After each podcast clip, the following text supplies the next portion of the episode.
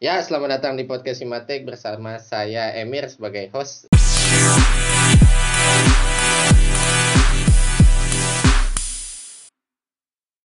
Ya, nah, di depan saya hari ini sudah ada Noval Arya Devan. Dia ini adalah ketua himpunan di periode 2020 dan juga pernah menjabat sebagai wakil ketua himpunan di tahun 2019. Apa kabar, Him? Halo, alhamdulillah kabar baik. Gimana kabarnya juga? Oh, baik, saya Ya. selalu baik, makanya bisa terus membuat podcast. Oke. nah, eh, jadi eh, di di episode pertama ini saya mau nodong nih langsung ke ketua organisasi tentang organisasi secara umum dan secara himateknya. Karena kan dia ini kan eh, dilihat dari eh, apa track recordnya ini sudah menjabat dua tahun di posisi yang ya bisa dibilang tinggi gitu. Oh, Nah, jadi sebenarnya mungkin ada teman-teman pendengar nih kepo nih. Sebenarnya definisi organisasi nih di mata seorang kahim dan mantan wakahim ini seperti apa? berbicara tentang organisasi ya. Sebenarnya saya sendiri juga belum apa ya? Bisa dibilang belum berilmu lah tentang berorganisasi gitu. Rendah, jangan rendah gitu lah. Iya, di sini kan ibaratnya kita sama-sama belajar lah gitu ya. Tapi kalau misalkan ditanya tentang apa sih itu organisasi gitu ya. Kalau yo- menurut opini saya atau menurut pandangan saya ya gitu. Organisasi itu sebenarnya simpel, hanya cukup dengan sekumpulan orang yang memiliki tujuan tapi tidak lupa bahwa organisasi itu harus memiliki peraturan atau undang-undang. Jadi harus berdasar Nah, makanya kenapa pandangan saya seperti itu? Karena sekarang ini udah mulai banyak timbul perkumpulan-perkumpulan orang punya tujuan pasti karena adanya berkumpul tapi lupa kalau mereka itu sebenarnya harus punya aturan gitu, harus punya dasar. Berarti eh, inti dari organisasi adalah satu tujuan dan mempunyai dasar seperti itu ya kurang lebih ya. Ya, seperti itulah. Nah, nah, ah, tadi kan eh, apa memiliki tujuan dan mempunyai dasar. Nah, dari Kahim sendiri, kenapa sih memilih berorganisasi gitu? Tujuannya sebenarnya apa? Gitu. Oke. Eh, tujuan berorganisasi sendiri kalau buat saya pribadi gitu ya, nggak luput dari apa ya harfiahnya seorang manusia lah gitu ya. Manusia sendiri kan ya memang dilahirkan untuk bersosialisasi karena ya kita makhluk sosial kan seperti itu. Nah salah satu kenapa sih kita harus bersosialisasi dengan berorganisasi itu karena menurut saya seseorang itu pendewasaannya, pola pikirnya itu dibangun dengan cara bersosialisasi. Hmm, ya. Nah, salah satu bentuk sosialisasi atau bersosial itu ya dengan cara berorganisasi. Nah, di situ kita punya banyak suatu tantangan gitu yang nantinya bisa merubah pola pikir kita menjadi lebih dewasa dan lebih matang lah gitu dalam uh, berpikir seperti itu. Oke, tadi kan eh, organisasi ini dasarnya tujuan. Nah, tadi tujuannya udah kan aturan. Nah, kenapa sih lebih nyaman memilih berorganisasi yang ada aturannya? Kenapa nggak ke kayak komunitas atau perkumpulan nongkrong-nongkrong yang nggak ada eh, apa tujuannya? Padahal eh nggak ada tujuannya maaf, Eh, nggak ada aturannya. Padahal tapi ada tujuannya. Kenapa memilih yang ada aturannya gitu? Kan ribet nih. Nah, kenapa? Mungkin kalau sesuai dengan apa yang saya katakan tadi gitu ya. Kalau tidak memiliki aturan, saya tidak bisa menyebut itu sebuah organisasi menurut saya pribadi. Hmm. Gitu. Nah, kenapa saya ya yang lagi, kenapa saya berorganisasi kan gitu? Kenapa ya harus ada aturan ya? Karena segala sesuatu itu ya kita eh, tidak bisa berjalan. gitu. Hmm, Dalam setiap semua kehidupan kita kalau mau makan, mau mandi dan sebagainya kita juga harus punya aturannya kan gitu. oh lebih jadi lebih kayak eh, supaya terstruktur gitu ya, lebih Ya, karena- sistematis ya. Eh, karena ya balik lagi dalam hidup pun kita sehari-hari punya aturan gitu. Oke. Misalkan salah satu contohnya kita makan eh, sehari sekali itu. Secara aturan atau anjuran pun kita sehari tiga kali. Iya. Kalau cuma sekali ya bakal sakit dan sebagainya. Nah seperti itulah berorganisasi. Kalau tidak sesuai dengan eh, jalannya atau aturannya, ya akan sakit. Oke. Nah, eh, dari sekian banyak nih organisasi di kampus kan ada UKM, terus ada eh, BEM juga DPM, MPM dan organisasi-organisasi lainnya mungkin. Nah, kenapa sih memilih Himatek Unjani ini sebagai eh, ladang atau eh, lapangan eh, Kahim ini berorganisasi gitu? Oke, sebenarnya eh, apa ya patut diketahui saya pun tidak hanya berorganisasi di Himatek saja sebenarnya gitu Ya. Di di kampus gitu karena apa? Sebenarnya saya juga ikut berorganisasi di beberapa salah satunya misalkan UKM gitu. Hmm. Saya juga mengikuti cuma eh, apa ya?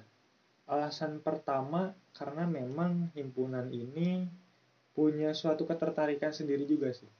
Gitu. Apa tuh? Karena eh, nggak luput juga dari dunia perkuliahan saya gitu ya. Karena eh, banyak cukup membantu juga berorganisasi di himpunan gitu. dan juga eh, ketika saya fokus berorganisasi di Himatek gitu ya.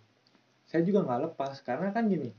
eh, ketika kita sudah berbicara nanti perkumpulan organisasi di lingkup eh, universitas, kita juga dapat juga loh gitu informasi atau tentang berorganisasi atau bermitra lah Hmm. antara organisasi di lingkup universitas gitu karena kayak di lingkup universitas ya ada BEM, ada DPM, ada MPM gitu, ada UKM juga.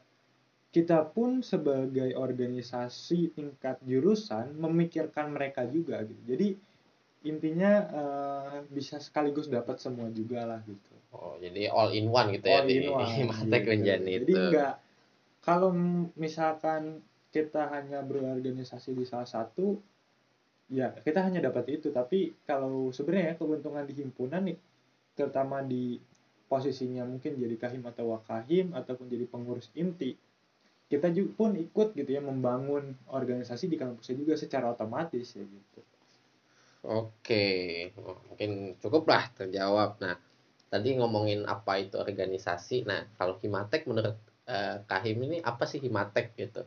Selain itu ya himpunan mahasiswa teknik kimia ya, tapi secara rincinya apa Himatek itu bagi seorang Kahim sendiri nih yang sudah menjabat eh, dua periode sebagai Wakahim dan Kahim. Oke, sebenarnya eh, dasar ya. Himpunan itu ya tadi tempat kita berorganisasi gitu ya. Tempat eh, sesuai dengan tujuan sebenarnya apa itu organisasi sebenarnya lebih ke arah sana gitu. Himpunan sendiri atau himatek gitu ya. Yang balik lagi ke fungsi organisasi cuma hanya saja di sini dia membatasi bahwa yang bisa berorganisasi di Himatek hanya yang eh, berkuliah di Unjani dan Jurusan teknik. jurusan teknik kimia. Secara secara dasarnya seperti itu aja. Cuma kalau secara eh, spesifik ya itu sangat sangat banyak sih, sangat Hmm. luas sekali gitu ya. Apa pun bisa bisa bisa kita lakukan dan kita bahas gitu. Ya, ini eh, pertanyaan dispesifikin deh. Eh, fungsinya Himatek bagi mahasiswa teknik kimia Unjani itu apa selain berorganisasi ya? Nah, misalkan eh, ngaruhnya ke akademik atau mengaruh ke lingkungan kampus gimana? Ya sebenarnya memang ya benar gitu ya dasarnya tempat berorganisasi tapi sebenarnya juga tidak juga gitu ya oh jadi labil gini sebenarnya bukan labil cuma eh kayak akademik kayak untuk relasi pekerjaan dan sebagainya menurut saya itu bonus sih gitu. Bonus karena eh yang utama yang tujuan ya tadi menurut saya kalau saya sendiri gitu ya mencari untuk merubah pola pikir saya oh ketika misalkan kita punya suatu pandangan A nggak bisa semua dipaksakan punya pandangan yang sama gimana cara menghargai orang dan sebagainya sana tapi eh, lebihnya bonusnya juga banyak gitu. Kayak eh apa ya dalam bidang akademik gitu ya dalam bidang akademik kita saling saling bantu saling support. Bahkan di himpunan pun mengadakan gitu ya pelatihan akademik dan sebagainya. Itu menurut saya sebuah bonus lah gitu ya yang nggak bisa orang dapetin gitu. Kalau nggak berikut atau nggak ikut berorganisasi gitu. Itu itu sebuah em, bonus dari tujuan yang lain gitu dari tujuan utama gitu Eh, dari tujuan utama yang berorganisasi tadi Iya. jadi ada eh, bonus kayak eh, soft skill soft skill tambahan, lah tambahan. gitu Oke. Nah, eh, ini nih ngomongin tadi akademik. Nah, Himatek apa sih hubungannya Himatek sama lembaga yaitu eh, rektorat, eh, terus jurusan, fakultas. Ya, Itu apa sih? ya sebenarnya eh kalau berbicara struktur ya gitu. Himpunan sendiri itu ada garis koordinasi dengan jurusan gitu. karena apa? Karena kita himpunan yang atau organisasi yang ada di dalam atau di lingkup universitas gitu. Dan eh, di Indonesia sendiri itu berstruktur gitu. Dan strukturnya itu adalah garis koordinasi. Jadi mau segimanapun kita harus adanya koordinasi dengan jurusan dengan fakultas atau dekanat lah gitu ya. Ataupun dengan universitas atau rektorat. Itu harus ada eh, apa namanya koordinasi. Ketika misalkan adanya atau dari lembaga adanya eh, apa ya namanya keinginan atau suatu cita- cita-cita yang melingkupi himpunan atau dengan eh, bekerja sama dengan himpunan itu bisa dilakukan dan ketika pun kita ingin mengadakan suatu hal untuk memperbaiki atau meningkatkan kualitas kita gitu ya itu pun kita bisa berkoordinasi dengan lembaga untuk difasilitasi Oke. Nah, eh, kan eh, KM ini udah cukup lama lah berkecimpung di himpunan nih. Dan mungkin juga ada yang pendengar ini belum tahu nih him- di Himatek Unjan ini ada apa aja nih kayak Hmm. misalkan elemen-elemennya Oke. dan mungkin eh, yang pendengar ini supaya lebih tertarik lagi atau lebih tahu lagi Himatek ya. Oke, sebenarnya di himpunan sendiri itu apa ya? Eh, pengklasifikasiannya mungkin mirip-mirip seperti di negara ya gitu. Eh, mungkin bukan kita aja, mungkin semua ya, semua yang dalam lingkup eh, Unjani gitu ya, organisasi dalam Unjani itu kurang lebih ada tiga lembaga lah ya, seperti Indonesia gitu ya.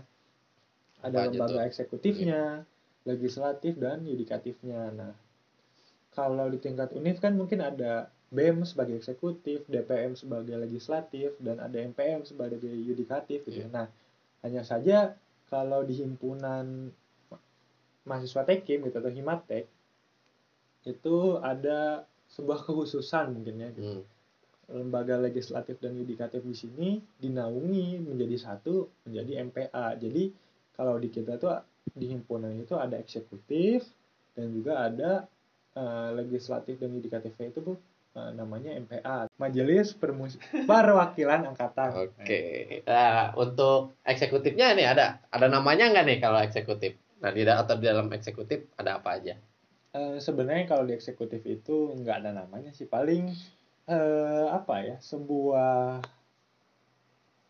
budaya mungkin ya bisa dibilang budaya biasanya eh, mempunyai nama pengurusan sih. Nah, Oh. untuk di periode kemarin arta sastra sebelumnya korelasi. Nah mungkin eh, kalau di saya sekarang kavela Sebelum terjun ke departemen nih, nah pengen tahu nih tadi kan nyinggung tentang MPA nih sebenarnya mungkin eh, ada calon-calon anggota atau pendengar dari luar yang nggak tahu nih eh, legislatif dan yudikatif fungsinya apa? Bisa dijelasin singkat nggak?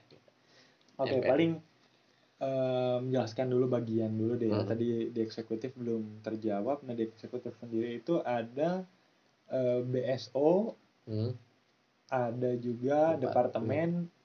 Eh, dan yang lainnya gitu ya. Nah, BSO sendiri di sini itu eh, dibawahi oleh Kahim Wakahim. Nah, tapi eh, garisnya koordinasi seperti itu. Nah, kalau di MPS sendiri sebenarnya gini. eh ada dua fungsional sih gitu, Hmm. secara, secara garis besar yaitu eh, sebagai legislatif juga, sebagai yudikatif juga gitu. Dia pun sebagai pengawas juga, tapi juga sekaligus sebagai penampung aspirasi dari kawan-kawan. Jadi eh, Nah, bentar dipotong, mohon maaf. Ini Hmm. kawan-kawan ini anggota, Anggota. atau anggota himpunan apa anggota mahasiswa teknik kimia Nah, seluruhnya? lebih ke anggota himpunan nah yang merepresentasikan keangkatannya kalau di MPA seperti Oke. itu. Kan kalau di eksekutif itu sebenarnya tidak merepresentasikan angkatan tapi ke langsung pengurus himpunan Hmm. nah mungkin kalau di MPA bisa disebut merepresentasikan angkatannya Oh, angkatan sebagai rakyat lah kalau di Indonesia itu ya. Ya. Oke. Nah, mungkin nanti eh, MPA lebih lanjut mungkin bakal diundang di sini eh, di podcast ini ketua MPA nanti Oke. tunggu aja ya para pendengar kalau pengen tahu MPA lebih lanjut. Nah, kita lanjut ke departemen eksekutif nih tadi ada BSO sama departemen. Hmm. Nah, apa sih gitu? Nah, dari departemen dulu nih. Eh, ada apa aja nih departemen di Himatek Unjani ini? Oke. Eh, sebenarnya untuk departemen itu ada delapan. Ya. Secara spesifik itu ada delapan. Yang pertama ada RNT, Departemen Research and Technology. ya Lalu ada EC, Engineering and Education and Engineering Career, mohon maaf. Lalu yang ketiga ada ED, ya Entrepreneur Development. ya. Terus selanjutnya ada HR, Human Resource De- Development. Terus ada ACS, Art Creation and Sport. Lalu ada SR, Social Responsibility. Lalu ada SRS, eh, Spiritual Religion. Relationship Eh, ya eh, Hmm. Lalu yang terakhir ada Departemen public relation Oh, ya Public Ya. Relations. jadi tiap departemen nih ya eh, coba cer- eh, jelasin fungsinya singkat aja supaya eh, teman-teman juga ada gambaran gitu Oke, sebenarnya dari delapan departemen ini mewakili dela- delapan bidang.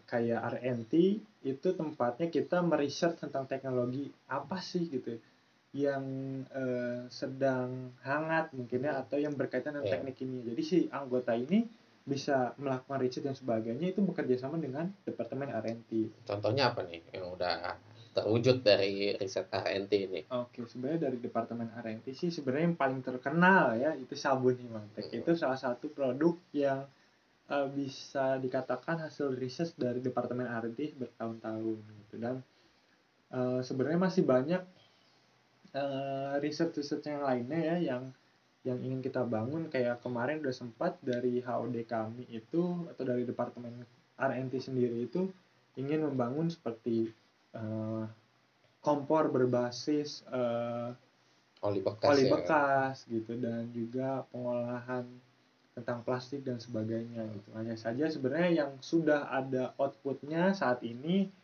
eh, sabun gitu karena sabun pun bisa dibilang eh, cukup lama ya kita untuk mendapatkan formula yang terbaik lah seperti itu dan alhamdulillahnya di periode ini udah bisa lah gitu kita eh, atau kawan-kawan membeli hasil produk kami itu. Ya Untuk selanjutnya yang lainnya seperti misalkan eh, ACS itu Art and Creation Art Creation and Sport ini tempat kita berkreasi tentang seni, tentang eh, olahraga gitu. Jadi mewadahi teman-teman yang suka olahraga, yang suka seni, seni musik, seni tari dan apa pun seni rupa. Jadi kawan-kawan eh, anggota Himatek gitu ya bisa terwadahi di situ. Lalu kayak ada isi isi uh, education and engineering career. Jadi uh, di sini kayak lebih mewadahi ke bidang akademikan. Jadi uh, fungsinya juga mewadahi teman-teman yang ingin belajar lebih tentang akademik terutama jurusan teknik kimia lalu ingin uh, banyak tahu tentang kependidikan atau beasiswa dan pelatihan dan sebagainya. Itu uh, informasinya atau uh, fasilitator fasilitasnya bisa digunakan dari departemen isi. Untuk Lalu kayak buat teman-teman yang pengen belajar tentang entrepreneur dan sebagainya itu bisa ke ID karena eh, kita juga tidak luput ya gitu bahwa eh, tidak menutup kemungkinan alumni teknik kimia pun bisa berwirausaha. eh, berwirausaha baik di bidang eh, kimia itu sendiri atau teknik kimia itu sendiri bahkan ke bidang apa pun gitu.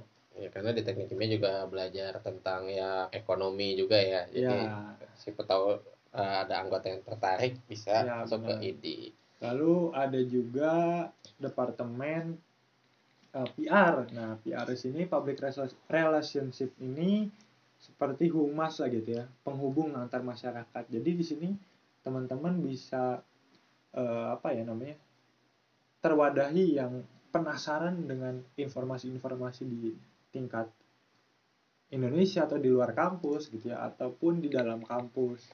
Nah, teman-teman juga di sini bisa belajar mengelola sosial media dan sebagainya, bagaimana cara branding dan sebagainya itu bisa terwadahi di situ. Lalu uh, tentang keagamaan misalkan ah berorganisasi biasanya lupa agama gitu ya. Oh, Nah, iya. mungkin di kami sendiri punya nih departemen khusus yang kawan-kawan di sini terwadahi agamanya. Sebenarnya agamanya apa pun ya gitu ya. Agama apa pun kita di sini maksudnya kenapa sih mengadakan agama dalam berorganisasi sendiri kita berusaha untuk tidak namanya menyinggung unsur sara gitu ya. Iya. Jadi mau agama apa pun, mau suku apa suku apa pun, mau ras apa pun di sini kita terima dan kita belajar bersama Mewadahi juga ya. mewadahi juga gitu lalu eh, apalagi nih udah kesusun SR. ada SR ya SR sen- sendiri itu kayak eh, pengmasnya atau pengabdian masyarakat. Nah di SR sendiri kita dilatih sebenarnya atau mewadahi buat teman-teman yang ingin eh, mempunyai jiwa sosial yang tinggi gitu ya da- dalam eh, lingkup berorganisasi. Karena ada di Tridharma Perguruan Tinggi sendiri kan gitu Pengabdian ya. masyarakat. pengabdian masyarakat itu nomor tiga jadi bisa dibilang seorang mahasiswa itu wajib sebenarnya gitu ya punya moral khusus gitu untuk mengabdi pada masyarakat karena mungkin eh, bisa dibilang seharusnya gitu ya udah untuk tingkat perguruan tinggi itu mahasiswa lebih fokus atau lebih terarahkan untuk membangun negara ini gitu makanya kita lebih peduli ke eh, masyarakat-masyarakat yang kesusahan Contohnya nih ataupun- apa? Contoh yang kegiatan sosialnya. Oke, eh, yang pernah kita lakukan salah satunya misalkan eh, dari teknik kimia sendiri itu biasa atau suka biasanya ya kalau di Unjenis itu sukanya mengolah air gitu. Nah, Oh, mungkin sebelum-sebelumnya em, kita pernah mengadakan untuk pengolahan air di satu desa yang kesulitan air. Nah, di situ diharapkan ya dengan adanya pengolahan air di situ dengan keilmuan kita yang kita miliki gitu ya, kita bisa atau si masyarakat ini bisa membangun si tempat tinggalnya ini jadi lebih baik, lebih sehat ataupun si airnya bisa digunakan dimanfaatkan untuk yang lain-lainnya. gitu. Jadi yang diharapkan sosial dan ekonominya pun meningkat di lingkungan masyarakat seperti itu. Eh, Untuk departemen HR, HR. Nah, untuk departemen HR, HR di sini kan pengelola sumber daya ya. Nah, di sini adalah salah satu departemen yang mengelola sumber daya yang ada di himpunan. Nah, di sini teman-teman bisa terwadahi lah gimana caranya memberdayakan anggota itu sendiri gitu ya. Bagaimana eh, agar si sumber daya ini bisa memiliki output yang diharapkan. Nah, itu kita kelola di eh, departemen HR. Oke. Nah, eh, untuk departemen ini kan banyak nih, ada tadi ada delapan dan punya bidang masing-masing. Nah, kalau eh, dari anggota pengen belajar, misalkan belajar dua bidang sekaligus itu gimana nih caranya? Hmm. Sebenarnya gini ya, eh, kalau di himpunan sendiri itu kita misalkan belajar di eh, mana ya ACS misalkan ya kita kita belajar mengelola tentang kawan-kawan yang suka olahraga, suka seni dan sebagainya. Tapi sebenarnya kita tuh tidak memikirkan satu aspek itu aja, walaupun kita di satu departemen, tapi kita juga harus berkoordinasi atau kita juga sebenarnya ikut belajar gitu dengan adanya departemen lain. Gitu. Dari dari kita bersosial otomatis saling tahu dan saling sharing lah. Ini gimana ya untuk menjalankan ini jadi sebenarnya ketika masuk satu departemen ilmunya tuh kalau kita memang benar-benar ya gitu ya benar-benar eh, berorganisasi dengan baik ilmu dari semua departemen bahkan kelembagaan di MPA pun gitu kita bisa mengerti lah gitu atau ilmunya bisa kita dapatkan lah sebenarnya seperti Oh, itu. Oke. Nah, eh, tadi eh, menyinggung eksekutif, tadi ada BSO. Nah, kan dipisah tadi BSO departemen. Nah, bedanya apa sih BSO sama departemen? Nah, BSO sendiri itu kan singkatannya badan semi otonom ya. Jadi eh, tidak full otonom tapi dia semi lagi. Jadi ditanggungjawabkan atau dibawahi oleh Kahim Wakahim. Jadi si BSO ini bertanggung jawab pada Kahim Wakahim, tapi tidak dikomandoi gitu kan. Jadi jalurnya koordinasi. Nah, ketika misalkan ada masukan atau atau saran dan apa pun gitu ya terhadap BSO itu dikoordinasikan dengan si ketua umumnya langsung. Oh, ada ketua umumnya. Ya, nah sebenarnya BSO sendiri di kita itu uh, baru satu atau mungkin BSO sendiri itu bisa dibilang CR gitu ya. Yeah. Hanya satu gitu. BSO adalah CR. CR itu adalah Chemical Engineering Auto Rider dan uh, sebenarnya mewadahi buat teman-teman yang uh, suka dalam bidang otomotif gitu. Baik uh, ya, motor gitu ya kasarnya ya ataupun uh, touring dan sebagainya jadi uh, lebih ke otomotif terutama motor gitu jadi lebih terwadai di situ dan um, mereka pun uh, ada di sini untuk menyokong dari departemen-departemen yang lain juga gitu. jadi semua harus berkoordinasi walaupun si BSO ini uh, dipercayai mempunyai otonomi sendiri seperti itu. Oh iya, terus kalau misalkan anggota sudah masuk ke satu departemen bisa nggak uh, masuk BSO hmm. juga? Nah, kalau uh, keanggotaan itu sangat bisa. Jadi uh, karena memang BSO ini atau CAR ini punya otonomi otonomi sendiri, jadi mereka punya anggota sendiri. Tapi gitu, harus menjadi anggota himpunan terlebih dahulu baru bisa Nah, tapi apakah misalkan ya pertanyaan ada banyak agenda di CHR, anggota yang bukan anggota anggota himpunan yang bukan anggota CHR bisa ikut nggak? Oh, tentu bisa karena CHR sini ada ya tadi untuk membangun atau menyokong si himpunannya juga. Jadi bukan berarti punya otonomi sendiri itu memisah, tapi di sini kita saling. Jadi kalaupun yang tidak jadi pengurus tadi tidak jadi anggota CHR, anggota himpunan dari kalau golongan mana pun bisa mengikuti CHR. Oh, jadi event eh, event-event di BSO atau di CHR ini uh, bisa diikuti oleh semua anggota di himpunan ya, ya seperti itu. Gitu. Nah, uh, ngomong-ngomongin tadi anggota nih, kan ada tadi hmm. kalau sudah jadi anggota. Nah, sebenarnya apa sih yang kita bisa jadi anggota Himatek tuh kayak gimana alurnya? Hmm. Penerimaan anggota. Oke.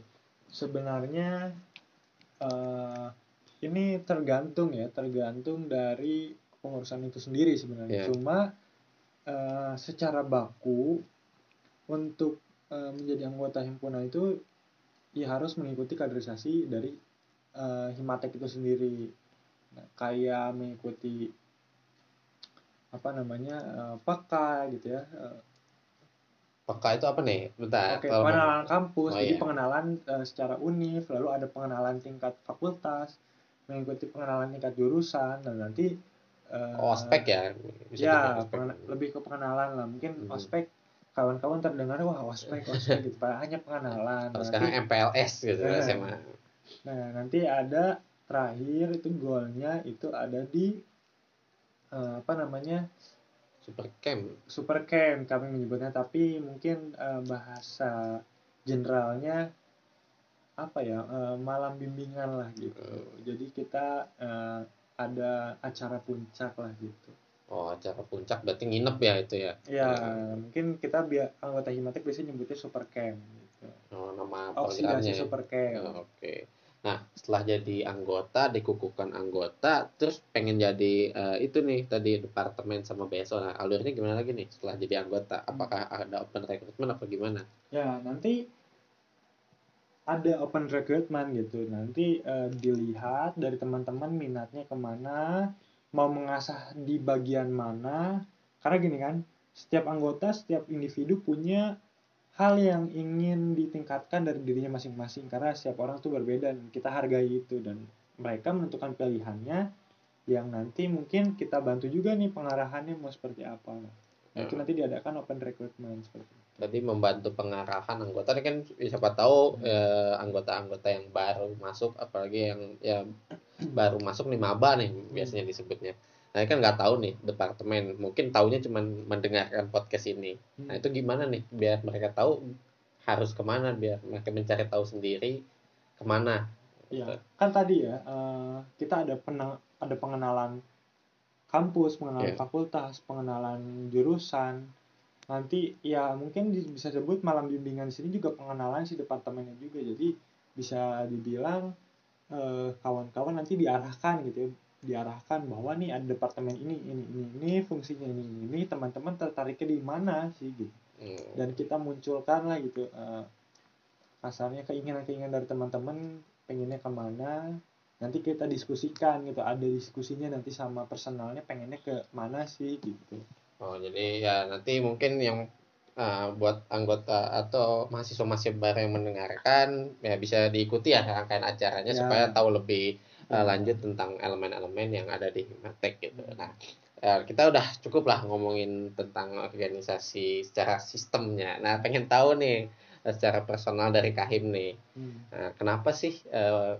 uh, apa pengen jadi ketua himpunan dan kemarin juga jadi wakil ketua himpunan sih kenapa nih ya apa apa sebegitu menyenangkannya kah gitu sehingga mau jadi dua periode Eh, sebenarnya menyenangkan sih menyenangkan. Sangat menyenangkan. Eh, kita bertemu kawan-kawan yang memiliki banyak apa ya banyak karakter lah gitu. Hmm. mungkin nggak bisa apa ya nggak bisa dirasakan oleh seluruh ya gitu.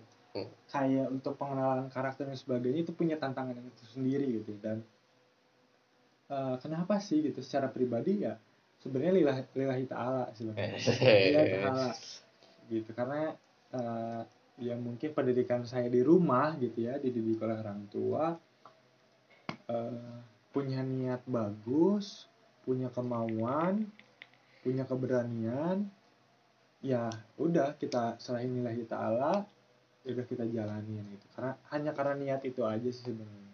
Oh oke. Nah pengen tahu nih pengalaman yang paling berkesan di himpunan nih selama entah pas menjabat atau sebelum menjabat. Nah ini apa nih? Siapa tahu uh, bisa sharing-sharing ke pendengar. Penga- pengalaman yang gimana nih? yang paling berkesan aja apa nih? Uh, dari Kahim sendiri. Pengalaman yang berkesan tuh banyak sih Iya. sebenarnya banyak banget lah. Yang contohnya nih yang contohnya. berkesan. Eh, mungkin apa yang paling berkesan ya? Eh, semenjak saya menjadi wakahim atau jadi kahim mungkin saya baru merasakan lah gitu ya eh, gimana berorasi di depan ribuan mahasiswa. Karena saya baru pertama kali kemarin di event pengenalan kampus ya kami berbicara gitu ya di depan ribuan mahasiswa dari adik-adik kami gitu ya di depan lembaga lembaga yang ada di universitas itu menurut saya sebuah kebanggaan sih. Sebuah kebanggaan yang menurut saya eh, nggak bisa semua orang dapetin gitu. Mungkin saya ngerasanya rezeki rezeki Iya. saya gitu ya.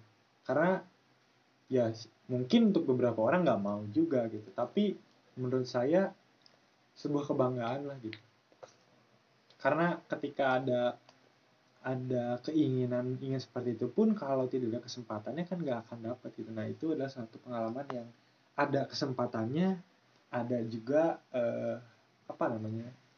Eh, ya.